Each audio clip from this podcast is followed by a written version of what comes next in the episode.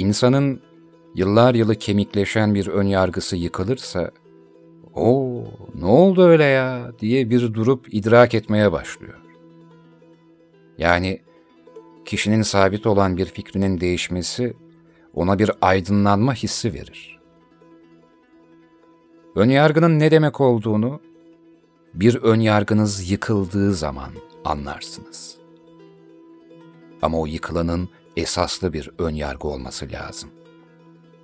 Kendinizi bildiğiniz bileli öyle düşündüğünüz bir şey olması lazım ki yıkıldığında çarpıcı olsun. Yoksa son yılların trend algıları, duyarlılık kasılan konuları ya da popüler vecizeler yüzünden savunduğunuz bir düşünce sizin ön yargınız falan bile olmuyor. Siz sadece ana akımdan etkilenmiş oluyorsunuz. Hafif rüzgarın uçurup bir köşede öbekleşmesine neden olan yapraklar gibisiniz. Ve düşüncelerinizin değişmesi gayet normal ve doğal. Ve zaten değişmeli de. Ya yenilene yenilene yaşayacaksınız ya da yinelene yinelene. Tabii ben şimdi şöylesiniz, böylesiniz derken size demiyorum. O koşuldaki kişiler için yaptığım tanımlar bu söylediklerim sadece. Ön yargılı olmakla yeni bir algıya kapılmanın arasında ne kadar fark varsa, ön yargının kırılmasıyla bir konuda fikrinizin değişmesi arasında da o kadar fark vardır.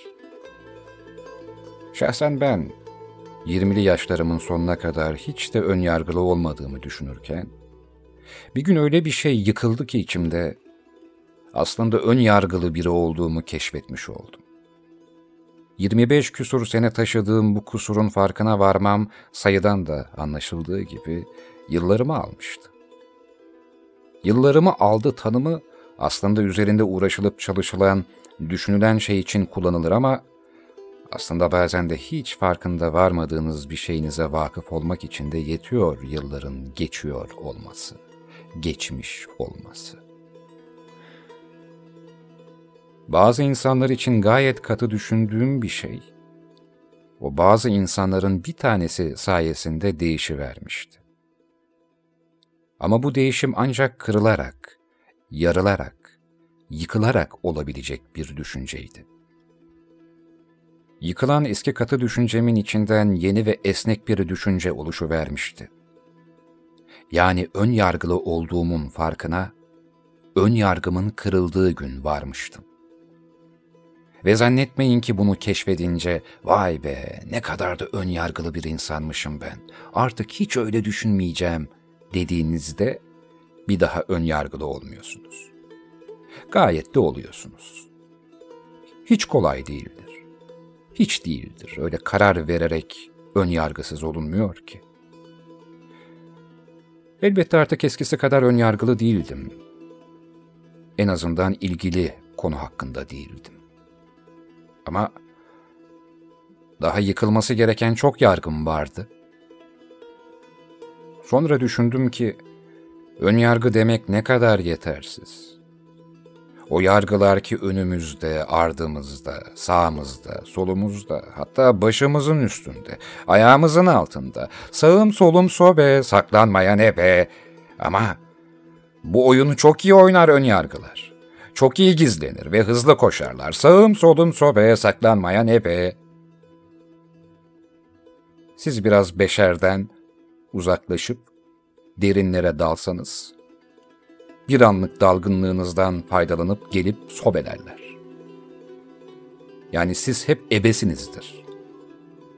Yargılarsa usta oyuncular, deneyimli saklanıcılar, fırsatçı kerkenezlerdir.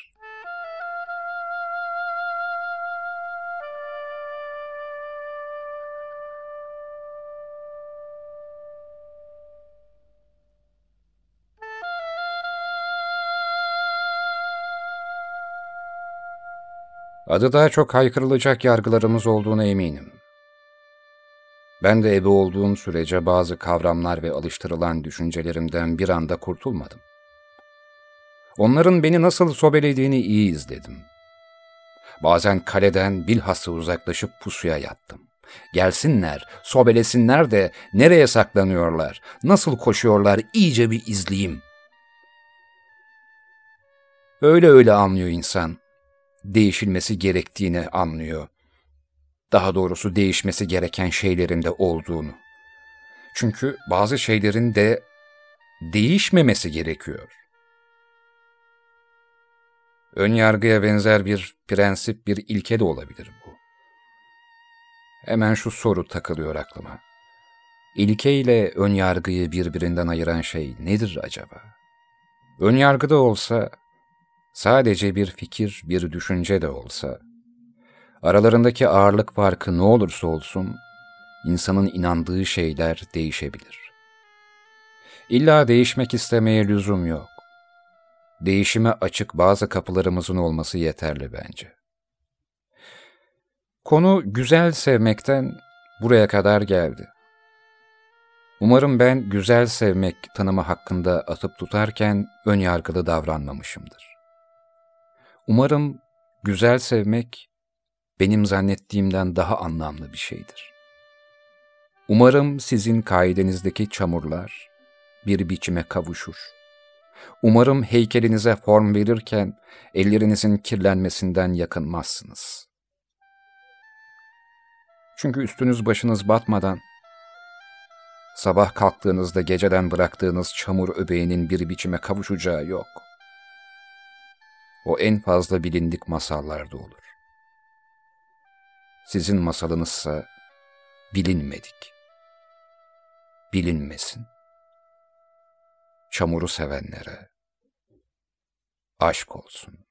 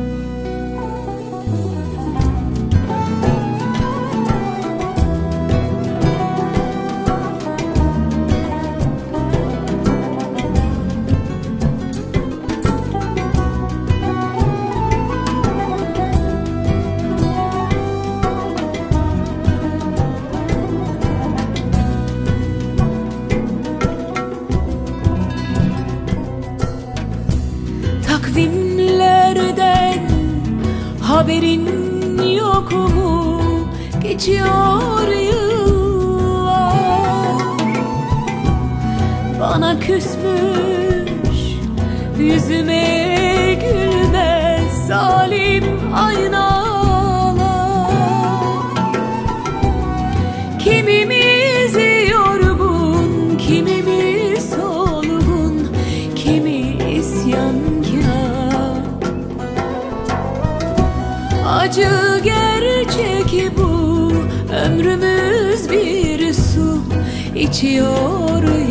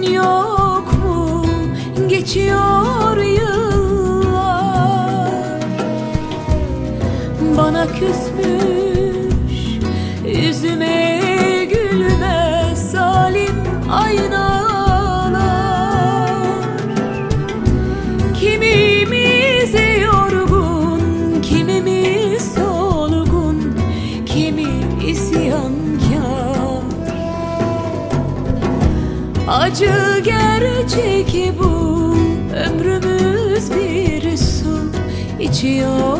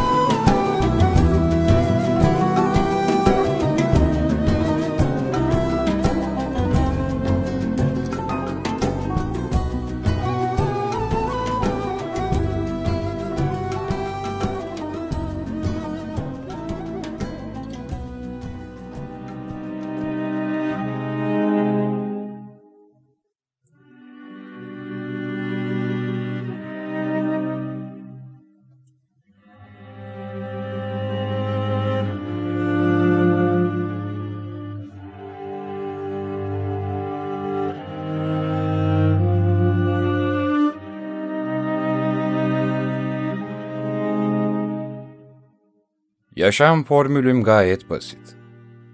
Sabah oldu mu kalkıp, gece oldu mu yatağa giriyorum. Arada da kendimi en güzel şekilde meşgul etmeye bakıyorum. Ama artık çoğunluğun söyledikleri ya da kitaplarda yazanlar bana yetmiyor. Her şeyi kendi başına düşünmem ve anlamam lazım. Benim biri ailem, diğeri yabancılar için iki ölçüm yoktur. Bir şey vardır ki feda edilemez. İnsanın beni, iç varlığı, zengin veya fakir, bütün irademe sahibim. Bu yeter. Ben bir şeye güvenmem. Peki kendi kendime nasıl mı idare ediyorum? Ağaçta olan kuş, dalın kırılmasından hiç korkmaz. Onun güvendiği ağaç değil, kendi kanatlarıdır. Sıradan bir insanın hayatında inandığı yalanları elinden alırsanız, hayatı boyunca kendisini kandırdığı şeyi aldığınız anda, onun mutluluğunu da elinden almış olursunuz. Bazı hakikatler çıban gibidir. Ona dokunmamak daha münasip olur.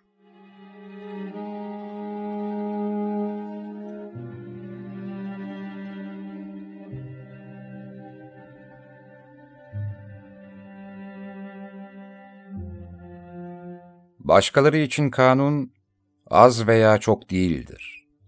Ya hep ya hiçtir. Fakat fedakarlık sırası kendi nefsine gelince insan hemen cesaretini kaybediveriyor. Ve bu sahte gün ışığı içinde iyi kötüden, doğru eğriden ayırt edilemiyor. Nereye baksam sonsuz günahlar. Binlerce kader çözülmez düğümlerle birbirine dolaşıyor. Kötülüğün ve onun neticelerinin kargaşalığı içinde lekeler yayılıyor. Yakından yakına bulaşıyor. Öyle ki artık doğru en kanlı haksızlıktan ayırt edilemiyor. Sanki bunların hepsi bir bütünmüş gibi. Bilmem sizin geldiğiniz yerde de böyle mi? Ama burada ahlaken yozlaşmış insanları bulup onları gözlem altında tutabilecekleri iyi maaşlı işlere koyanlar var. Doğru düzgün, güvenilir insanlar da açıkta kalmakla yetinmek zorunda kalıyorlar. Ah, ben hepinizi iyi tanırım. Korkak uyuşuk ruhlar. Bütün yakarışlarınızda iradenin kanat çırpması eksik. Niyaz seslerini gökyüzüne yükselten heyecan eksik. Bunlar günlük ekmeğinizi isteyeceğiniz zaman hatrınıza gelir. Çoğunluk her zaman haksızdır. Azınlıksa nadiren haklı. Yanılmış olamam. En kötüsü de bu işte.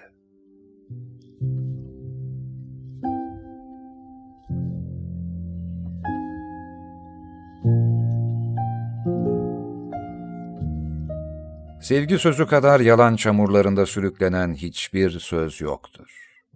Sözü götürüp getiren, söyleyenden daha kötüdür. Etrafımı saran bütün alınlar damgalı. Çünkü birçok kimselerin kendilerinden istediğin ya hep ya hiç yüzünden senden uzaklaştıklarını gördüm. Seni iyi etmek için yaralarını daima kanatmak lazım. Bu dünyada sadece isyankar ruhlar mutluluğu ister. Ama ruhun yaraları kanıyorsa kuvvet de tesir etmez. Yaşama sevinci mi? Kurtuluş bunda mı? Ey ruhum! Zaferlerin zaferi her şeyi kaybetmektir. Her şeyi kaybetmek senin kazancın oldu. İnsan ancak kaybettiğine ebediyen sahiptir.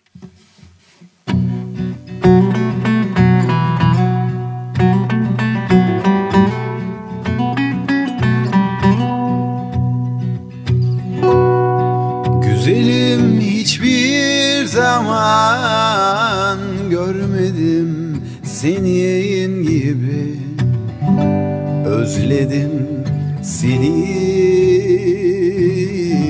Özledim seni.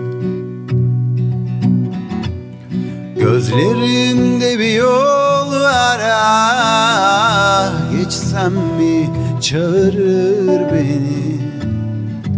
Özlerim seni Özlerim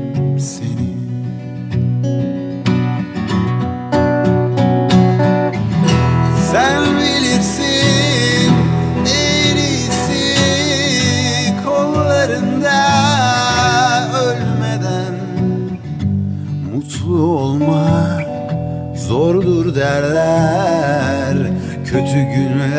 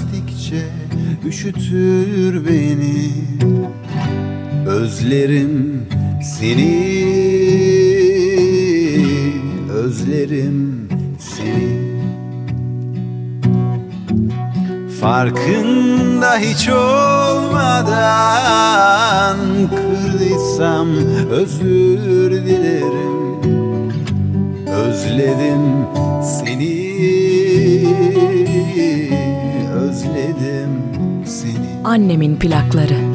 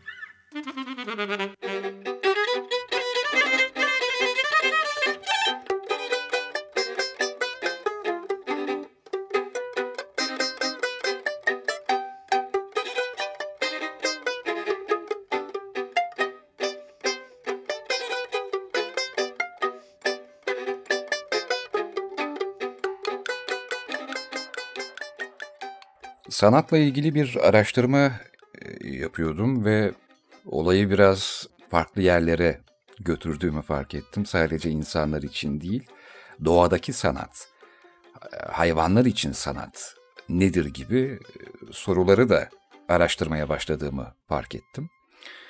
Yani asıl araştırdığınız konunun dışına çıkmaya başlarsınız ya araştırdıkça yeni şeyler öğrendikçe. Doğadaki sanatı biraz doğal sanatı ya da e, araştırırken bir anda karşıma hayvanlar sanat yapabilir mi sorusunu yanıtlayan ya da yorumlayan e, Bager Akbay çıktı. Çok güzel bir röportajdı, güzel bir e, sohbetti ya da ve e, bilgilendim açıkçası. Yılların tecrübesi zaten adam Bager Akbay. E, gayet değerli şeyler söyledi. Ben de derledim. Şimdi sizlere biraz bu konulardan bahsetmek istiyorum.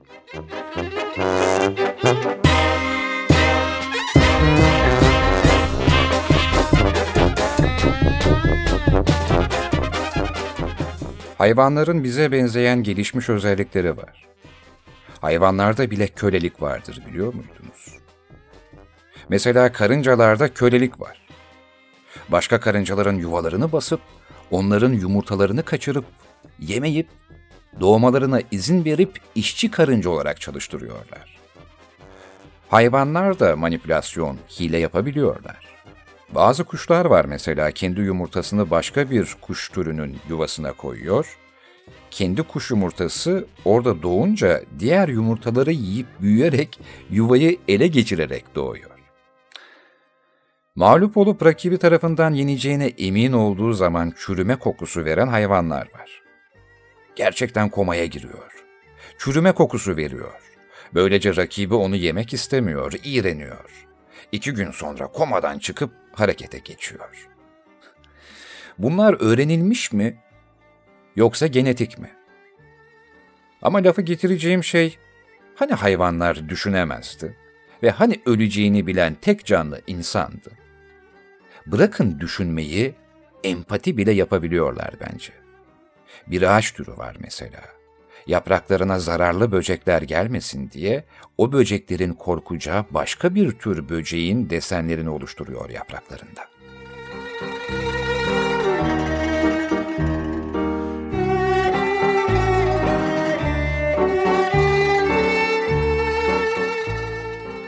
Bir at var. Ata soruyorlar. Beş artı beş kaç diye. At toynağıyla yere vurmaya başlıyor. Bir, iki, üç, onda duruyor. Ve gerçekten kimse dokunmuyor. Şimdi diyebilirsiniz ki sahibi yanındaysa her türlü hile olabilir. Atla sahibi aralarında özel bir iletişim gibi. Hayır yok. Yani hile yok çünkü gösterinin yapıldığı odada sahibi yok. Seyirci ve at var sadece. Ama sonunda bu gösterinin nasıl oluştuğu anlaşılıyor. Atların duygusal sezgileri çok kuvvetlidir. Sen seyirci olarak gösteriyi izlerken toplama işlemini kafanda yapıyorsun ya, 5 artı 5 10 eder diye. At toynağını yere vurmaya başladığında nerede duracağına dair heyecan yaşıyorsun. At bu heyecanı anlayıp orada duruyor. Ama gözlemci olmayınca yapamıyor bunu. Yani at gözlemcinin gerginliğinde durması gerektiğini anlamış. Hayvanlarda o meşhur çiftleşme ritüeli olduğu gibi savaşta da bir ritüelleri var. Savaş her zaman direkt gerçekleşmez. Çoğu hayvan kavga etmez. Kavgadan önce bir gösteri yaparlar. Gösteriyi iyi yapanın karşısındaki kaybeden geri çekilir. Neden? Boşuna zayiat olmasın diye. En basit örneği sokak kedilerinden pay biçin. Karşılıklı tüylerini kabartıp ya da kulaklarını geriye atıp birbirlerine artistik yaparlar. Tuhaf sesler çıkarırlar. Dalmazlar hemen öyle. İyi oynayan kazanır. Diğeri geri çekilir. Sokakta her karşılaşan kedi birbirine girse sürekli ölecekler. Geri kaçan çok avantajlı. Ama çok kişi geri kaçıyorsa da arada bir hile yapmakta avantajlı gibi bir denge var doğada.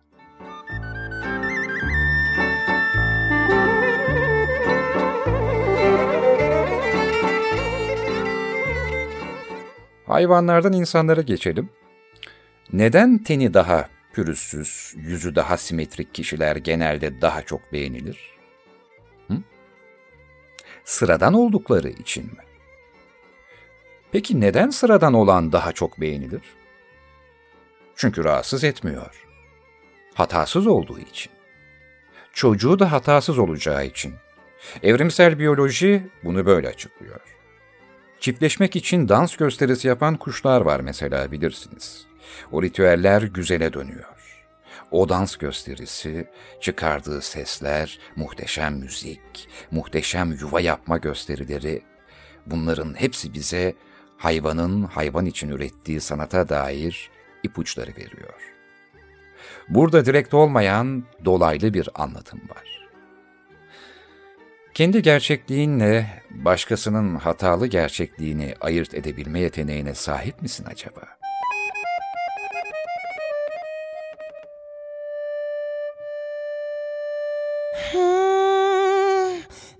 Che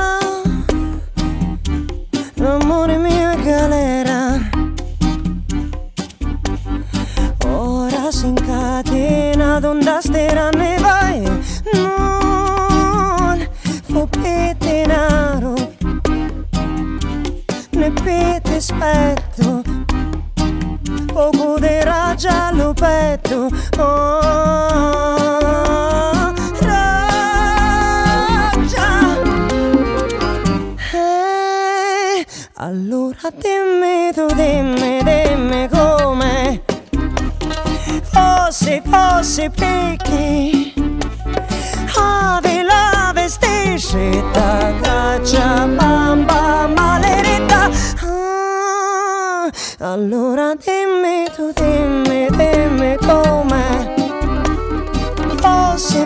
Fosse fosse perché del mini vento fuori e tra le cosce ma varia Annemin plakları.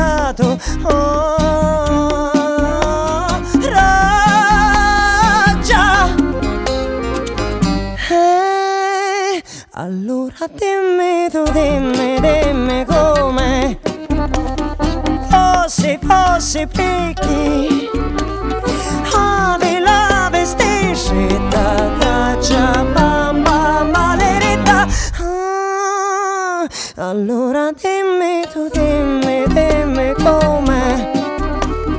Fosse fosse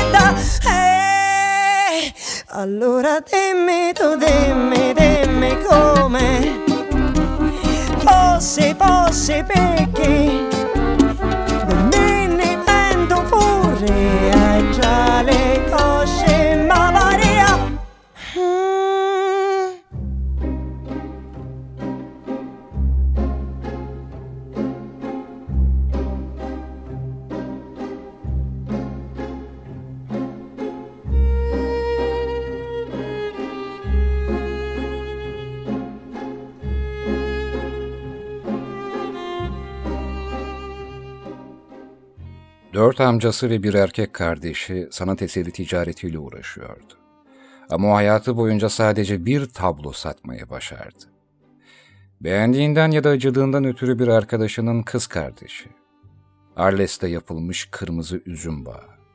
4 Kasım 1888 adlı yağlı boya tabloyu 400 frank ödeyerek satın aldı. Bir asırdan fazla bir süre sonra resimleri yaşarken hiç okumadığı gazetelerin finans sayfalarında haber oluyor. Asla adımını atmadığı sanat galerilerinde en yüksek fiyattan değer biçiliyor.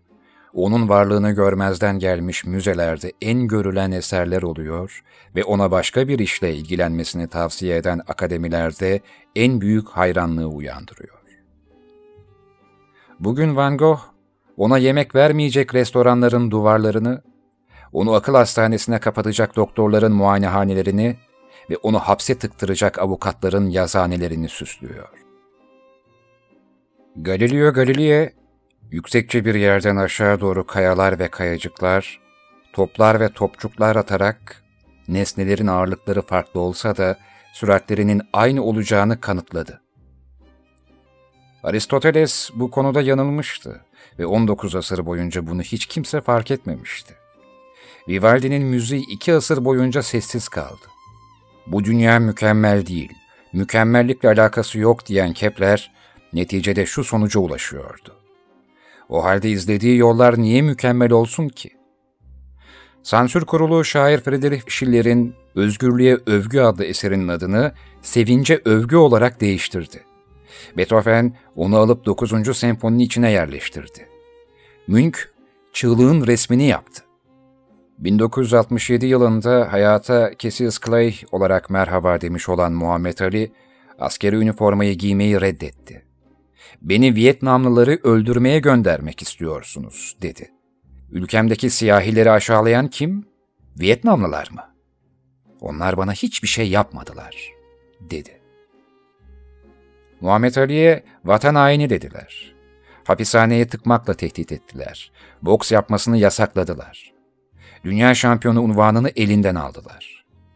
Bu ceza onun zafer kupası oldu. Tacını elinden alırken onu kral ilan etmiş oldular.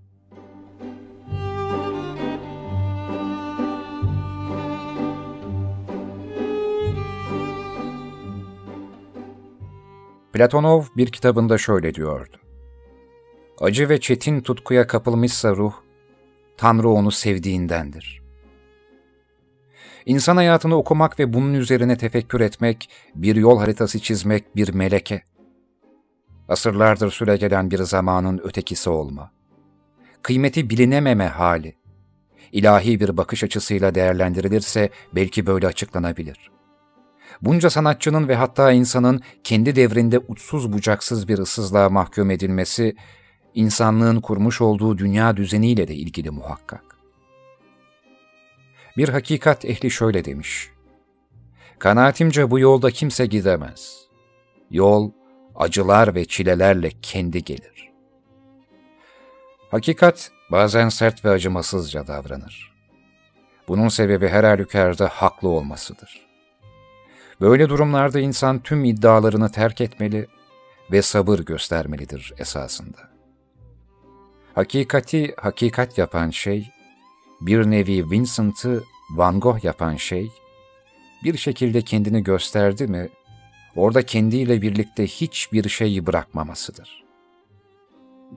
İnsanı değiştirmeyen bilgi, hakiki bilgi değildir. Her ne kadar hakikat kelimesi hep bilgi ve bilme kelimeleriyle anılsa da, o bilme durumu değil, yaşama ve tatma halidir. Galeano'nun da söylediği gibi, insan insanın kurdudur diyorlar ama, hiçbir kurt asla başka bir kurdu öldürmüyor. Onlar kendilerini bizim yaptığımız gibi birbirlerini karşılıklı olarak yok etmeye adamamışlar. Kurtların kötü bir ünü var ama, dünyayı devasa bir tımarhaneye ve çok kalabalık bir mezarlığa dönüştürenler onlar değil. Kimseyle alay etme. Asla kimseyi gülünç duruma düşürme. Kalbinin en ücra köşesinde bile yapma bunu. insan yaşamı alaya alınmayacak kadar hüzünlü ve ciddidir diyen Pessoa da hakikati fark etmiş olacak ki, insan yaşamının çarpıcılığına dair böyle bir iddia beyan etmiş. Yine de yaşadığımız evrende her şeyin belli bir ömre sahip olduğu ve akıp giden zaman içerisinde geçen anın var olan her maddeyi kendi sonuna bir adım daha yaklaştırdığı düşünüldüğünde, insanın kendi ürettiği sanat eseri yahut şey, kendi devrinde kıymet görmese dahi, evrende zamanın ufacık bir anını dondurarak ölümsüzlüğe gönderme yapmanın naif bir yolu olarak görülebilir.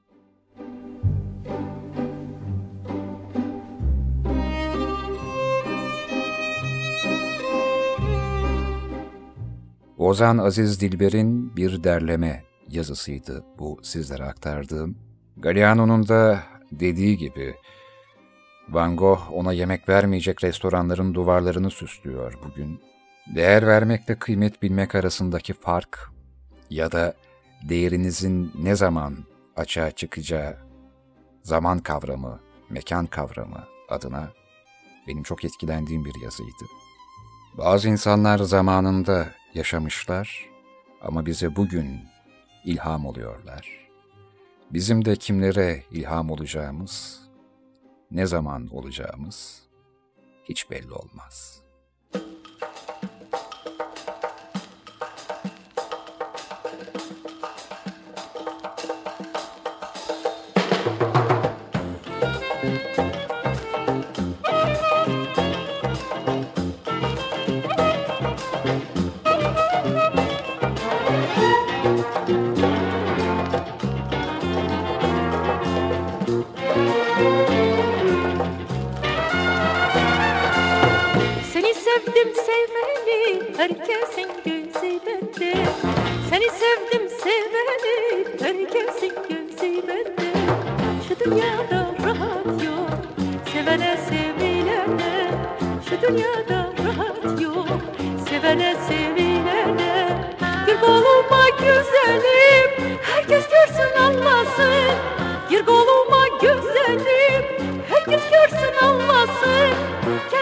sarıp koynuma Düşmanlarım çatlasın.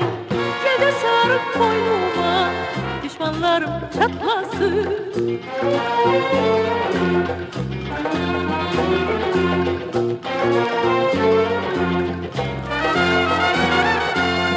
Bekliyorum sevgilim gece gündüz demek gel Bekliyorum sevgilim gece gündüz demek gel